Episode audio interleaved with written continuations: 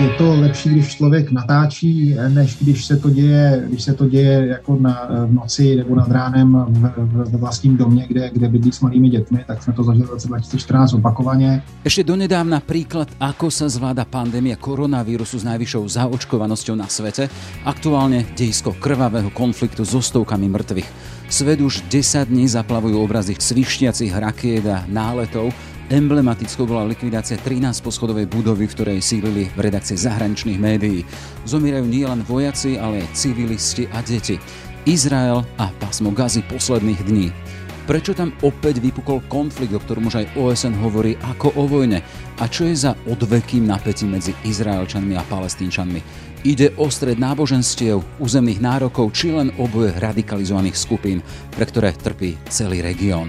Téma pre Jakuba Santa, ktorý má oblasť prechodenú, napočúvanú a aj zreflektovanú, keďže o svojich skúsenostiach televízneho reportera vydal aj knihu. Oficiální Izrael, Izrael jako země proti Hamásu, proti jeho ozbrojenému křídlu v Gaze, to je jedna část konfliktu a druhá část konfliktu je v zásadě etnický, politický, kulturní, náboženský, chcete konflikt nebo hluboký rozpor mezi některými částmi izraelské arabské populace a mezi některými představiteli současného, současného vedení Izraele, to znamená toho středopravicového nábožensko-nacionalistického vedení země. Je štvrtok, 20. maj, pekný deň žela Jaroslav Barborák. Ráno nahlas. Ranný podcast z pravodajského portálu Aktuality.sk. Každé leto sa u mňa v zmrzlinárni dejú zvláštne veci. Jednu jahodovú, prosím. Nech sa páči, jedno euro. Ďakujem, dovi. Za málo, dovi. Dovi, a príďte zase. Tak ja už idem. Dovi. Mhm, dovidenia. Dovi, dovidenia. No, dovidenia. Ľuďom sa v lete skrátka nechce ísť domov. Chcete sa schladiť, ale doma nemáte klímu? Objednajte si klimatizáciu od ZSE len za 1 euro denne, s elektrinou zadarmo, predlženou zárukou a možnosťou vybrať si z viac ako 20 dizajnov. Viac na zse.sk Ráno nahlas. Ranný podcast z pravodajského portálu Aktuality.sk. Ešte raz teda najnovší konflikt medzi Izraelom a Palestínou a Jakub Santo, niekdajší blízkovýchodný spravodajca Českej televízie. Vítajte v Ráno nahlas. Dobrý den, díky za pozvání. Pán Santo, už vyše 200 mŕtvych, aj 60 detí medzi nimi, čo je vyslovene taký smutný e, údaj. Tisícky zranených, zničené celé štvrte historických miest tejto oblasti, kde kedysi kračal aj Ježiš, vypalené tisíce rakiet e, v krajine, ktorá sa ešte pred pár týždňami dávala za príklad, ako som spomínal, ako zvláda tú epidémiu a bola tým príkladom zaočkovanosti. Dnes to tam horí. Čo je to za obraz? Alebo obraz akej krajiny to je?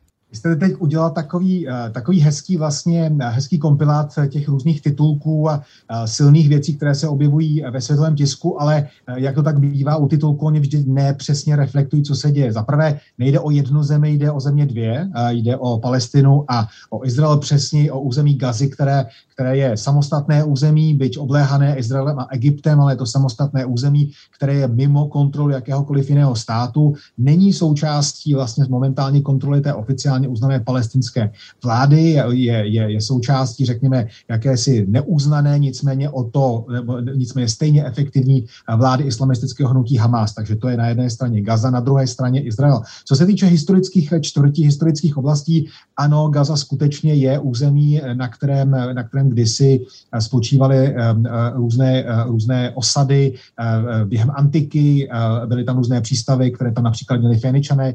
Nicméně Gaza jako taková moment momentálně vlastně příliš historických území takových, řekněme, o kterých bychom mohli mluvit, které by v klidné části doby mohli eh, eh, nalákat turisty, tak nic takového tam není. Gaza je v zásadě veliké, veliké na severu je veliké město Gaza City s několika příměstskými eh, čtvrtěmi, které původně byly města jako Šažajíja nebo, nebo uprchlický tábor Bejjanína a na jihu nebo ve prostředku je Chán Yunis, na jihu samotném je hranicí mezi Gazou a Egyptem rozdělené město Rafah nebo Rafia. Pán Santo, keď som hovoril o tých historických štvrtiach, som skôr myslel na ten východný Jeruzalem, kde boli tie nepokoje medzi jednotlivými skupinami. Já se to právě snažím musím rozdělit. Eh, to jsou, to jsou totiž dvě věci. Eh, eh, z Evropy, odkudkoliv, máme tendenci trošku zjednodušovat si ty věci, protože prostě ten svět je natolik složitý, že my jsme sami zavalení složitostmi, jaké máme doma a zároveň máme tendenci trošku zjednodušovat ty věci. Momentálně na Blízkém východě, pokud jde o Izraelce a Palestince, probíhají konflikty dva.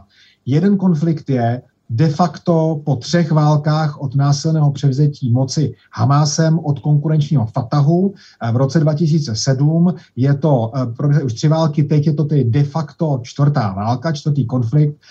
To je tedy to, co vidíme, to jsou ty rakety, které létají jedním směrem a bomby, které létají druhým směrem. To, co jste zmínil vy, Jeruzalém, je konflikt vnitro, vnitroizraelský, je to konflikt takzvaných izraelských Arabů a izraelských Židů, kterýž to má výrazně jiné kořeny, má, má jiný průběh a řekněme, že není tak vyhrocený, nicméně to je právě vnitřní izraelská záležitost, která tedy samozřejmě se dotýká palestinců žijících tedy jak v Izraeli, což jsou 2 miliony plnoprávných izraelských občanů, ale také se dotýká pochopitelně minimálně, alespoň duševně, duchovně, se dotýká také 2 milionů palestinců žijících v Gaze a 2,5 milionů Izraelců, pardon, eh, eh, palestinců žijících na západním břehu. To jsou vlastně takové tři různé části celého toho, celého toho palestinského národa. A do toho bychom ještě měli samozřejmě započítat tu zhruba pětimilionovou palestinskou diasporu na celém světě, které se samozřejmě také dotýká to, co se děje v Jeruzalémě. Ale skutečně jde o dva oddělené, dva oddělené problémy, které samozřejmě jsou nějakým způsobem propojené, ale mají jiné řešení a mají trošičku uh, jiné důvody. Ale aspoň podľa toho, čo som čítal a podľa toho, čo hovoria pozorovateľia, práve ten konflikt pri mešite Alaksa vo východnom Jeruzaleme mal byť e, tým spúšťačom aktuálneho konfliktu, ktorý je aj medzi palestíncami a Izraelom. Teda Hamas, akým spôsobom teraz páli rakety na samotný Izrael. Eh, je to tak, že cokoliv kdykoliv se děje na Haram al-Sharif eh, neboli, neboli eh, chrámové hoře, to znamená místu, kde tedy dnes jsou, je tam chrámová mešita a je tam mešita al-Aqsa, to znamená tedy třetí, čtvrté nejsvětější místo pro celý islám po Mekce a Medíně. Zároveň je to také místo, na kterém stávali první a druhý chrám zničený, ten, ten druhý chrám zničený Římany v prvním století našeho letopočtu a samozřejmě jako takový je to také místo, které je důležité důležité a svaté pro křesťany, protože právě do druhého chrámu se chodil eh, modlit eh, eh, Ježíš. Takže to je, je to místo, které je samozřejmě velice nabité náboženskými vlivy, náboženskou atmosférou samozřejmě, ale také je to místo, které právě také kvůli tomu se stává velmi často velmi, velmi horkým bramborem, tedy při různých svárech. No a kdykoliv dochází k sebe menším, k sebe menšímu posunu jakýmkoliv směrem na území, na území, řekněme, toho širšího, tedy chrámového nebo, nebo, nebo náboženského okresku, vždy to vyvolá uh, velké tenze. Uh, pokud je to navíc, ještě pokud k tomu dojde v rámci uh, svatého uh, muslimského měsíce Ramadánu, tak zároveň je to ještě, řekněme, tam přece jenom ty náboženské nálady jsou, řekněme, daleko více vybičované. Hraje roli v tom také ta, samozřejmě to, to rituální hladovění během dne, eh, co si budeme povídat, pánové, zvláště mladí muži, pokud se nenajedí, to je známá věc z, z, z muslimského světa, tak přece mají tendenci, řekněme, poněkud radikálnějším, vypjatějším prostě reakcím. A v momentu, kdy došlo k velmi nejapnému a hloupému, eh, pravděpodobně nikoli na schválu, eh, vypadá to spíše na, na, na, na hloupý omyl, ve snaze kontrolovat davy, které si každý večer valí právě během ramadánu modlit se těmi velmi úzkými uličkami starověkých a starověkých eh, čtvrtí, především tedy muslimské čtvrti eh, eh, starého jeruzalémského města, pak, pak tam, byla tam, byly tam vytyčeny jakési bariéry právě a tam tedy okamžitě v této situaci už takhle vypjaté vznikly střety. Ty střety se poměrně rychle rozšířily a v kontextu probíhajícího mezipalestinského sporu o to, kdy budou jestli budou volby, protože Hamas podle předvolebních eh, eh, průzkumů eh, jednoznačně vedl nad konkurenčním Fatahem a tak se nakonec Fatah s poukazem na, řekněme, nějaké problémy, co, to se týče omezení voleb ve východním Jeruzalémě s poukazem na, na, na Izrael, tak vlastně to je oficiální tedy důvod, nicméně záminka ta byla jasná. A ten důvod ale byl zřejmý, zkrátka Fatah by nevyhrál ty volby, prohrál by jak v Gaze, tak také na západním břehu. A proto tedy prezident Mahmud Abbas je zrušil, respektive odvolal, odvolal to jejich konání jednání, které během, ke kterým vlastně mělo k tomu dojít velmi, velmi, velmi brzy. A do tohoto najednou tedy přišla záminka, přišly nějaké střety, opět kolem Al-Aqsa, to znamená samozřejmě pro muslimy celého světa velmi vypjatá věc a Hamas se rozhodl tuto situaci zcela cynicky zneužít a vstoupit do tohoto konfliktu právě tím způsobem, to znamená od, eh, odpálením raket, na to následovaly izraelské odvety a tak dále a tak dále. A jako vždy, jako jsme to viděli v roce 2008, 2009, 2012 a 2014, opět dochází k té spirále násilí, která zatím tedy nemá ještě konce. A kto proti komu stojí v aktuálnom konflikte?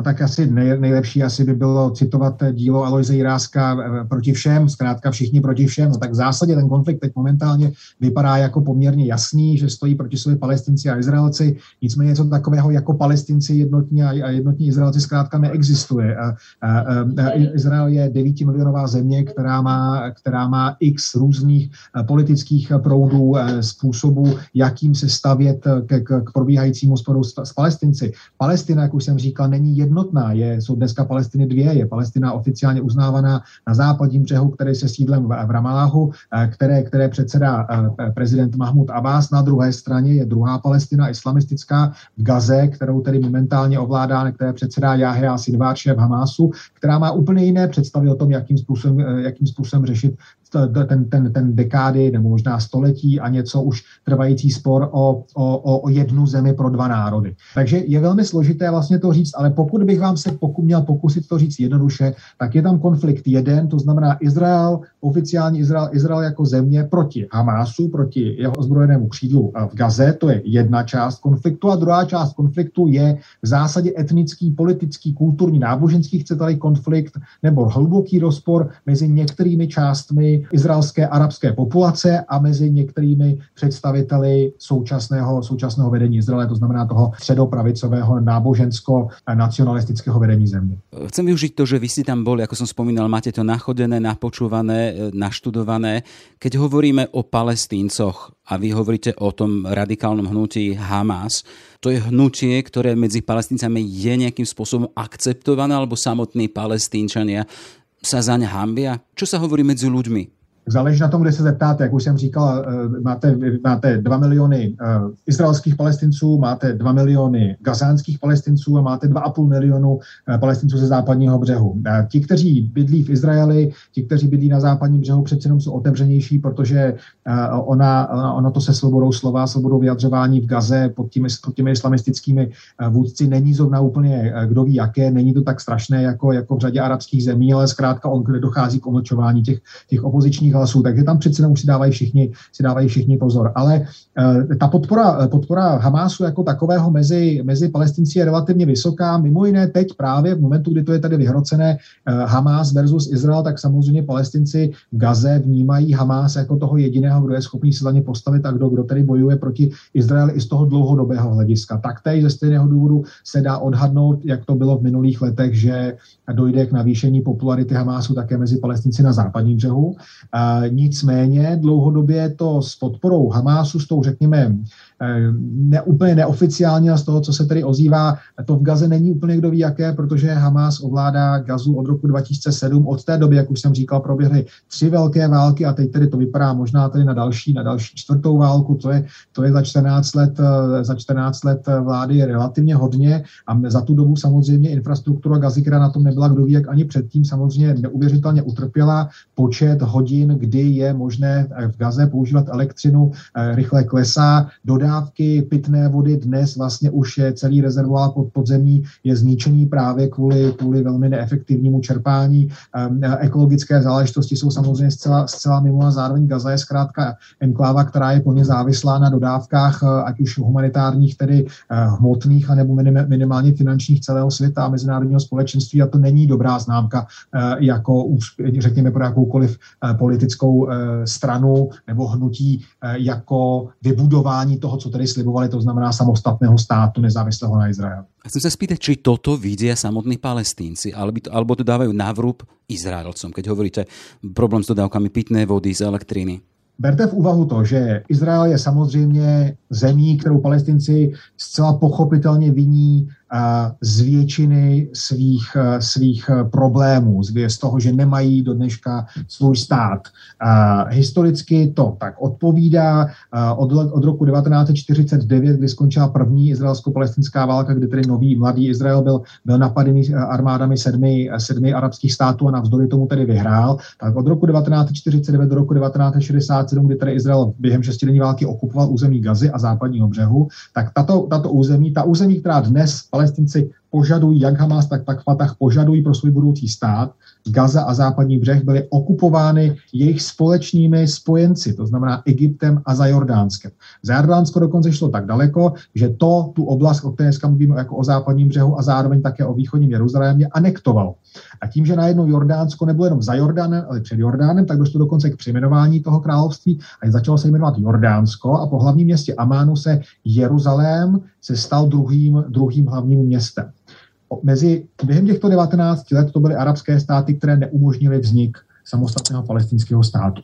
Od roku 1967 tím hlavním výnikem už je Izrael během okupace pokračující západního břehu a během okupace Gazy, která, která trvala uh, od roku 1967 do roku, 19, uh, do roku 2005.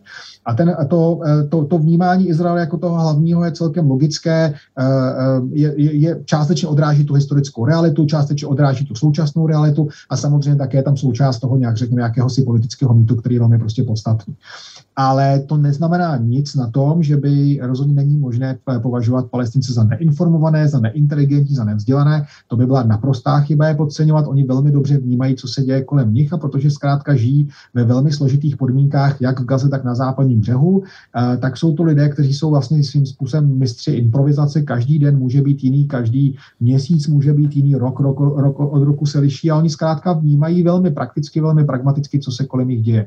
V momentu, kdy není dostatečná bezpečnost mimo válečné konflikty v některých částech Gazy, tak to není samozřejmě vina Izraele, je to vina, je to vina toho, že se Hamásu nepodařilo skrotit eh, nebezpečí různých ozbrojených rodinných klanů a gangů, které tam samozřejmě působí a působily tam i, de, i dekády, i, i, i ty dekády během izraelské okupace. Pokud e, jsou nedostatečné dodávky elektřiny, pak většina Gazanů ví, že zhruba dvě třetiny, Izra, eh, dvě třetiny gazánských dodávek elektřiny jsou dodávané přímo Izraelem. Je tam, jsou tam dodávky z, z Izraele, jsou tam dodávky z Egypta a zároveň je tam ta lokální, lokální elektrárna, nicméně ta je závislá na tom, jestli se podaří dodat mazut, který opět přechází prostě přes izraelskou a egyptskou, egyptskou kontrolu. To znamená, pokud té elektřiny není dost nebo případně není opravená, tak oni vědí, že to není vina, že to není vina Izraele, oni vědí, že to je vina, pokud to nebylo poškozené během války samozřejmě, ale vědí, že to je vina těch lokálních správců. A to samozřejmě tam ta, tam ta, ta, ta nespokojenost tam narůstá, dokonce zhruba před nějakými dvěma, dvěma lety se mluvilo o tom, že zatímco je na západním břehu podpora Hamásu jako toho symbolického silného odpůrce Izraele výrazně vyšší, tak naopak v Gaze je o dost nižší, protože právě jsou tam lidé, kteří mají zkušenost s těmi, s těmi lety zprávy právě islamistického hnutí Hamas a s tím souvisejících problémů, jako je izraelsko-egyptská blokáda, jako je nedostatek těch humanitárních dávek, které zkrátka nejdou přímo Hamásu, ale jdou právě do rukou toho konkurenta, to znamená Organizace pro osvobození Palestiny a tak dále. To ti lidé samozřejmě vědí, ale jako hlavního výnika pochopitelně vnímají Izrael, to je celkem, celkem logické. Ale napriek tomu teda to projektovanie svojej budúcnosti a presadenie svojich práv, tu hovorím o palestíncoch, dávajú do tohto hnutia Hamas. Někteří ano, někteří ne. Jsou tam lidé, kteří podporují, podporují, podporují eh, tu ideologii toho, toho politického islámu. Eh, Hamas teď se už, už jako oficiálně se o, té, o této eh, řekněme, celoarabské nebo celomuslimské organizace jménem Muslimské bratrstvo od této ideologie, že se odpoutal, nicméně základ jeho ideologie je politický islám, řekněme, ne nepodobný tomu, tomu, tomu co, co například se snaží prosazovat Recep Tayyip Erdogan v, v, v Turecku. Eh, zároveň, eh, a takže to je, jako, to je jeden směr, zároveň jsou tam potom, řekněme, řekněme takový ti, ti opravdu tvrdí islamisté, tvrdí salápisté, byla tam relativně malá, ale existovala skupina, která podporovala islámský stát, než ji Hamas a jeho bezpečnost zlikvidovala. Existuje tam, řekněme, trošičku silněji islamisticky orientovaný palestinský islámský džihad, který podporuje velmi silně Irán. No a pak jsou tam ty různé nacionalisticko-marxistické mixy, jako je Lidová fronta pro osvobození Palestiny, jako je, jako je Fatah, který řekněme od marxismu už přešel teda řekněme k vlastenectví, k nacionalismu, který právě vládne, vládne na západním břehu. Takže opravdu ta, je, to, je to velmi pestré a bohužel tedy ty, vla, ty teď nebudeme, nebudeme mít další možnost pravděpodobně dlouho zjistit, jak to je s tou podporou, protože zkrátka ty volby, které tady poslední proběhly v roce 2005 a 2006, tak byly zrušené. Takže těžko odhadovat teď momentálně, jaké jsou nálady a jak která palestinská frakce, jak má velkou podporu mezi běžnými palestinci. A keby jsme šli na druhou stranu, teda na stranu Izraelcov, kterých teda palestinci víně za to, co se děje, a nebol by tam Netanyahu jeho pravicové zoskupení, bylo by to jiné? Uh, ne, rozhodně ne, protože v momentu, kdy dojde k tomu, že se ostřelová na izraelská města, Nejenom tedy ty mošavy a ta, ta malá, ty, ty malé zemědělské komunity, které jsou podél Gazy, které to zažívají už od roku 2000. Každý dům tam má vybudovaný bunkr. Ostatně od, od nedávné doby, je to zhruba 10-15 let, tak podle, podle nového stavebního zákona musí mít každé, každý dům, každý byt musí mít svůj proti, protiraketový bunkr. Například ve městě Aškelon je velká, velká nemocnice, která vlastně byla v posledních dekádě de facto takřka celá zakopaná pod zem právě protože je v dostřelu, v dostřelu raket Hamásu, tak samozřejmě ta reakce, reakce středolevých, středopravých vlád na ohrožení Izraele je úplně stejná. Ono je myslet si, že, že to, že řekněme některé strany, některé středolevé strany jsou více nakloněné obnovení, oživení, resuscitace toho, čemu jsme říkali kdysi eh, mírový proces, možná více než řekněme nacionalisticko-náboženské strany té současné vlády, tak to ale zároveň neznamená, že jsou tyto strany, že jsou tyto strany více ochotné dopustit ohrožení svých lidí. Notabene organizací, která je považovaná ve velké části, ve velké části západu, včetně Evropské unie a tedy Slovenské republiky, České republiky, je na seznamu teroristických organizací, jak islámský džihad, tak Hamas, tam jsou nikoli tedy, jak se dřív dělalo, jejich pouze ozbrojená křídla skutečně celé.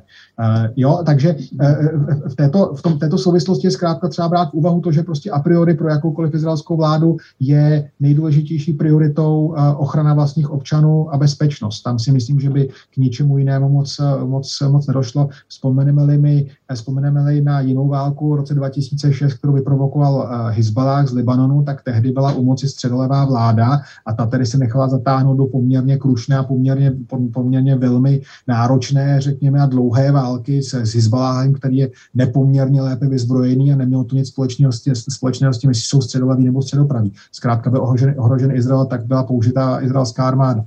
Smerujem to k tomu teda, že keď sme hovorili o Hamase, keď sme teraz hovorili aj o tom zo skupení Benjamina Netanyahu, či za tým konfliktom a za tým stavom, aký je, či za tým nie sú len tie radikalizované skupiny, že napríklad to obyčajné spolunažívanie obyčajných ľudí, či Izraelčanov, Židov, Palestíncov, teda Arabov, či obyvateľov Gazy. Sú tam obdobia pokoja, keď asi nažívajú normálně, všetci tam žili, povedzte, ako to tam je. Je to tak, že eh, když se podíváte na, eh, na demografii Izraele, Izrael má 9 milionů obyvatel a z těch 9 milionů obyvatel jsou 2 miliony takzvaní izraelští arabové, což není nic jiného než palestinci, kteří tedy v důsledku té té, té první války v roce 48-49 neutekli, zůstali na místě, bylo to poměrně krušné první dekády, byla tam vojenská podpolicení zpráva a tak dále. Dneska tito lidé mají z ústavy mají plná práva, eh, stej, bez ohledu na to, jestli, jestli, jestli jde o muslimy, což je drtivá většina, jestli jde o křesťany, tak mají stejné, stej, mají, mají zkrátka izraelští arabové stejná práva. Nemají stejné povinnosti, respektive mají stejné povinnosti s výjimkou jedné, nemusí jejich 18-letí,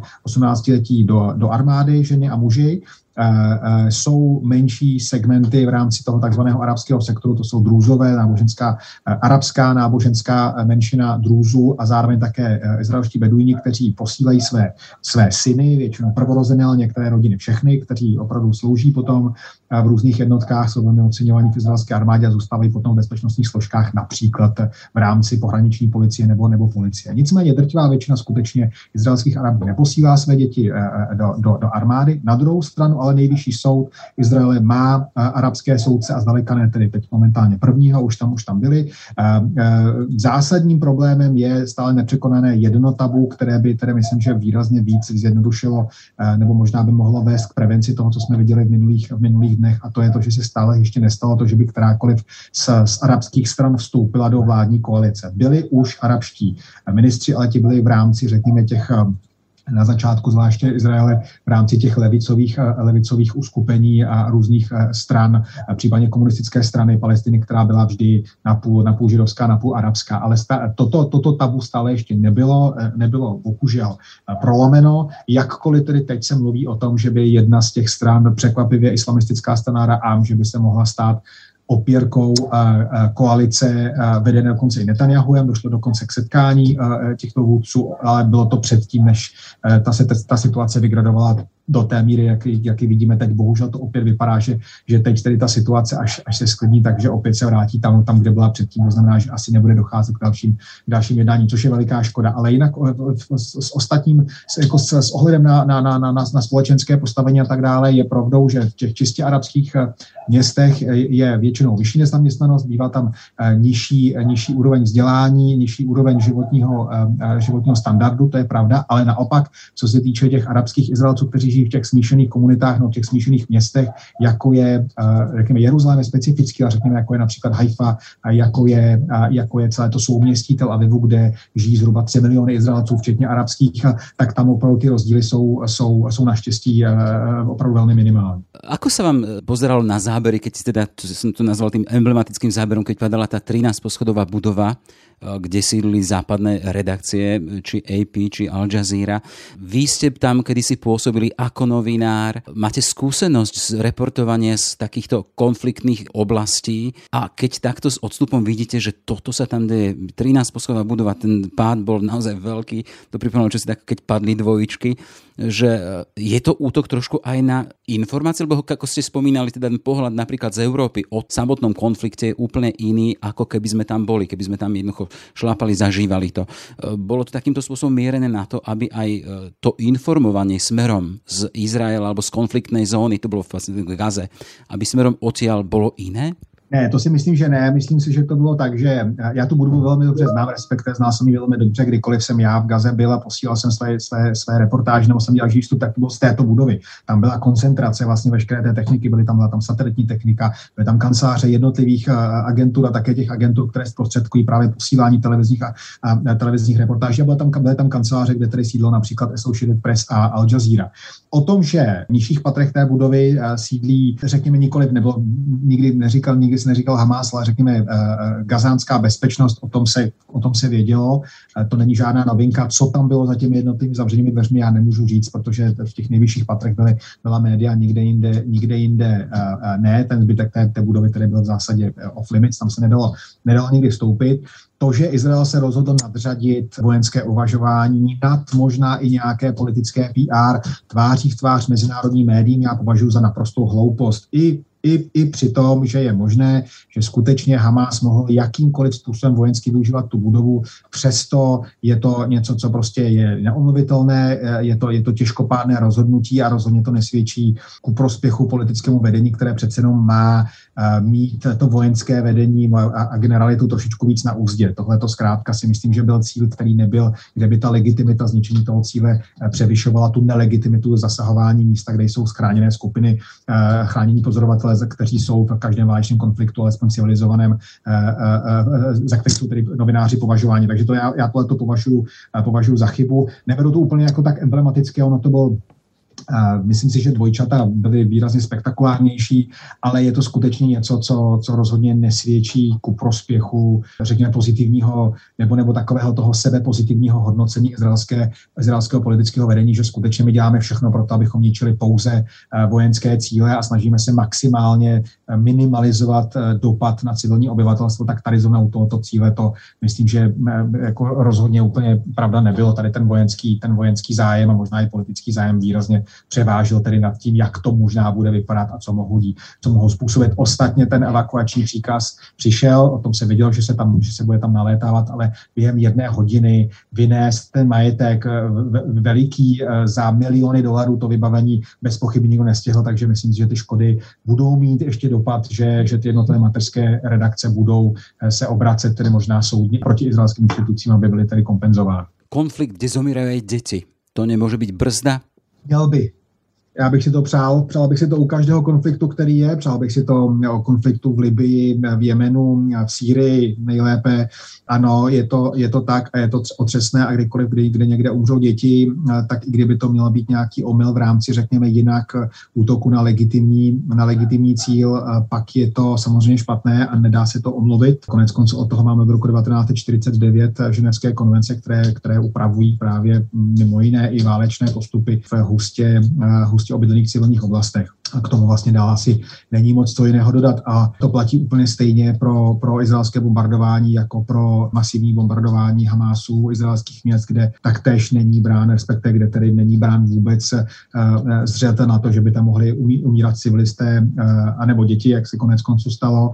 A to, že tedy těch obětí na té druhé straně, dětských obětí na izraelské straně není tolik, není zásluha toho, že se Hamás drží zpátky, ale že se zkrátka Izrael byl schopen um, vzepřít tedy a technicky vybudovat dostatečně účinný protiraketový dešník, který není dokonalý, ale který řekněme minimálně z 90% je schopen ochránit i, i vlastní civilní obyvatelstvo. Aký to je pocit? Mali si zážitok toho, keď nad vašimi ušami svišťali tieto rakety? Tak je to lepší, když člověk natáčí, než když se to děje, když se to děje jako na, v noci nebo nad ránem v, v, v vlastním domě, kde, kde bydlí s malými dětmi, tak jsme to zažili v roce 2014 opakovaně. Na druhou stranu eh, je, je člověk přece jenom schopný se malinko teda díky tomu tomu vžít lépe do, do, do toho, jak to vnímají Izraelci na druhou stranu zažil jsem, zažil jsem bombardování i v Gaze a tam je to samozřejmě o poznání horší, protože eh, Hamas ani vlastně nikdo jiný, eh, kdo kdy vládl v Gaze, tak neudělal nic pro to, aby byly chráněny civilní obyvatele. Nejsou tam vybudované bunkry, nejsou vybudované, eh, samozřejmě je jasné, že v Gaze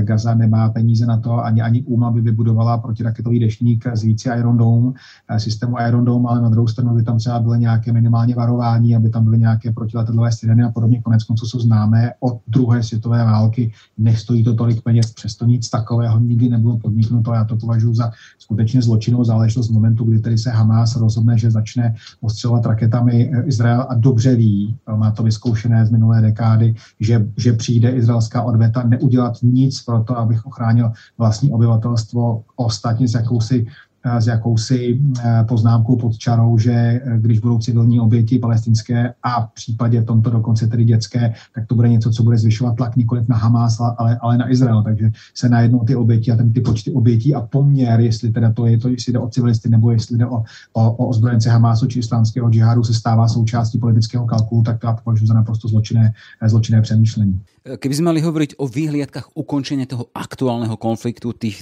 terajších bojových dní. Ako to vidíte?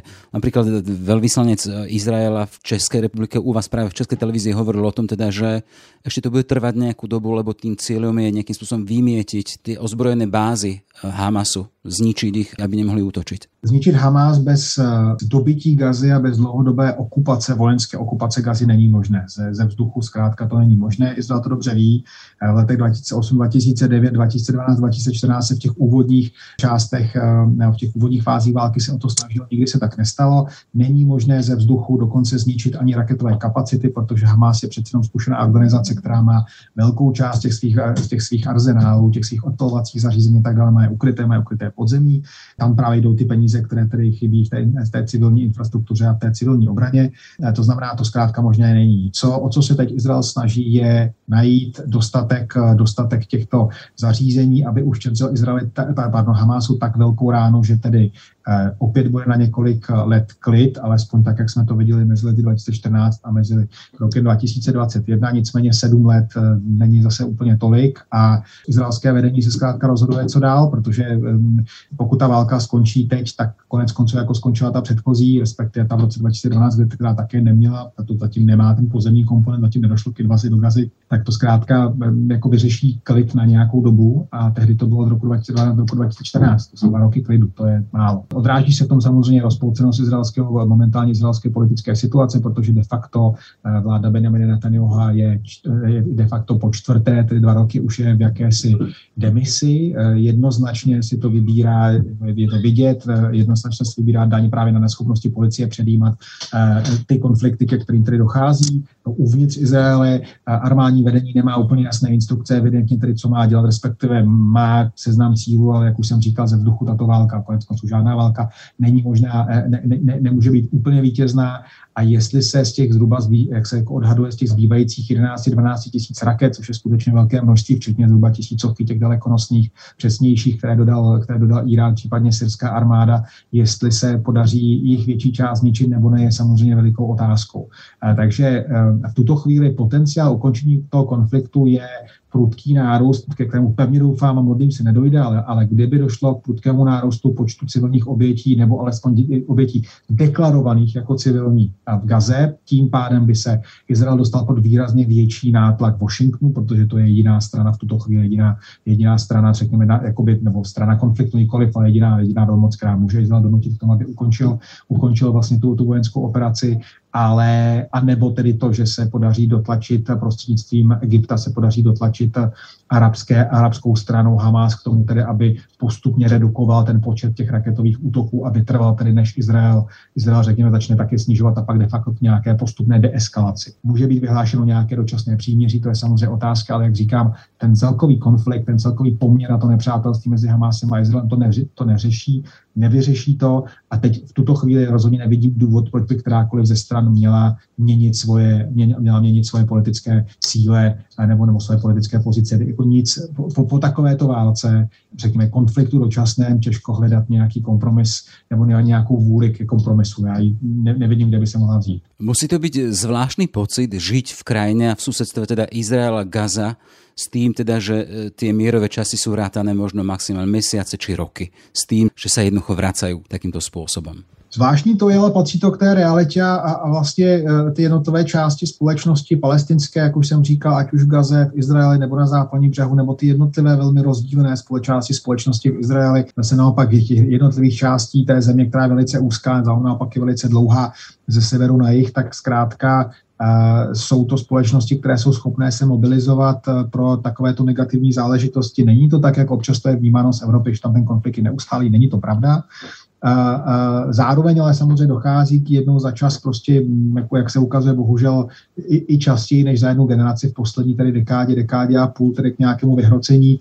A pak samozřejmě to hraje roli, protože to dopadá na všechny, dopadá to na všechny, jak tím, že můžou mít, může jako každá rodina nebo většina rodin má v Izraeli tedy někoho, kdo v tu dobu zrovna ze širšího tedy prostředí může být zrovna v té době v armádě, na vojně nebo případně být důstojníkem. Naopak, mnoho palestinských rodin Gaze má své syny, které jsou součástí těch jednotlivých ozbrojených frakcí, ať už tedy těch, těch nacionalistických nebo těch islamistických, ale samozřejmě, že pochopitelně ten konflikt dopadá úplně na všechny.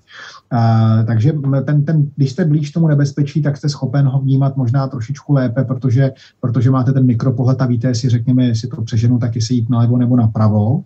Zatímco když se díváte ze vzdálky, tak máte pocit, že hoří všechno. A ono vlastně ne vždycky, ono někdy opravdu hoří jenom na relativně malém místě, které, které se dá obejít přeháním to úmyslně, ale, ale to se, to se člověk takhle naučí, takhle naučí uh, vnímat. A, no a samozřejmě přece, když člověk dělá tu práci, kterou teda děláme my dva, tak uh, je v takovéto oblasti, tak uh, je jeho úkolem být tomu ohni velmi blízko a tam přece jenom se naučíte vnímat to nebezpečí, ne ho ignorovat, ale vnímat ho malinko, malinko jinak a opravdu pragmaticky se skutečně rozhodovat, jestli půjdete tam, jestli tam, anebo jestli už skutečně není čas se vrátit, protože už jste příliš daleko. Ale to, to, to se týká skutečně, tedy se to se týče týče práce novinářů, nikoli tedy naštěstí běžných lidí.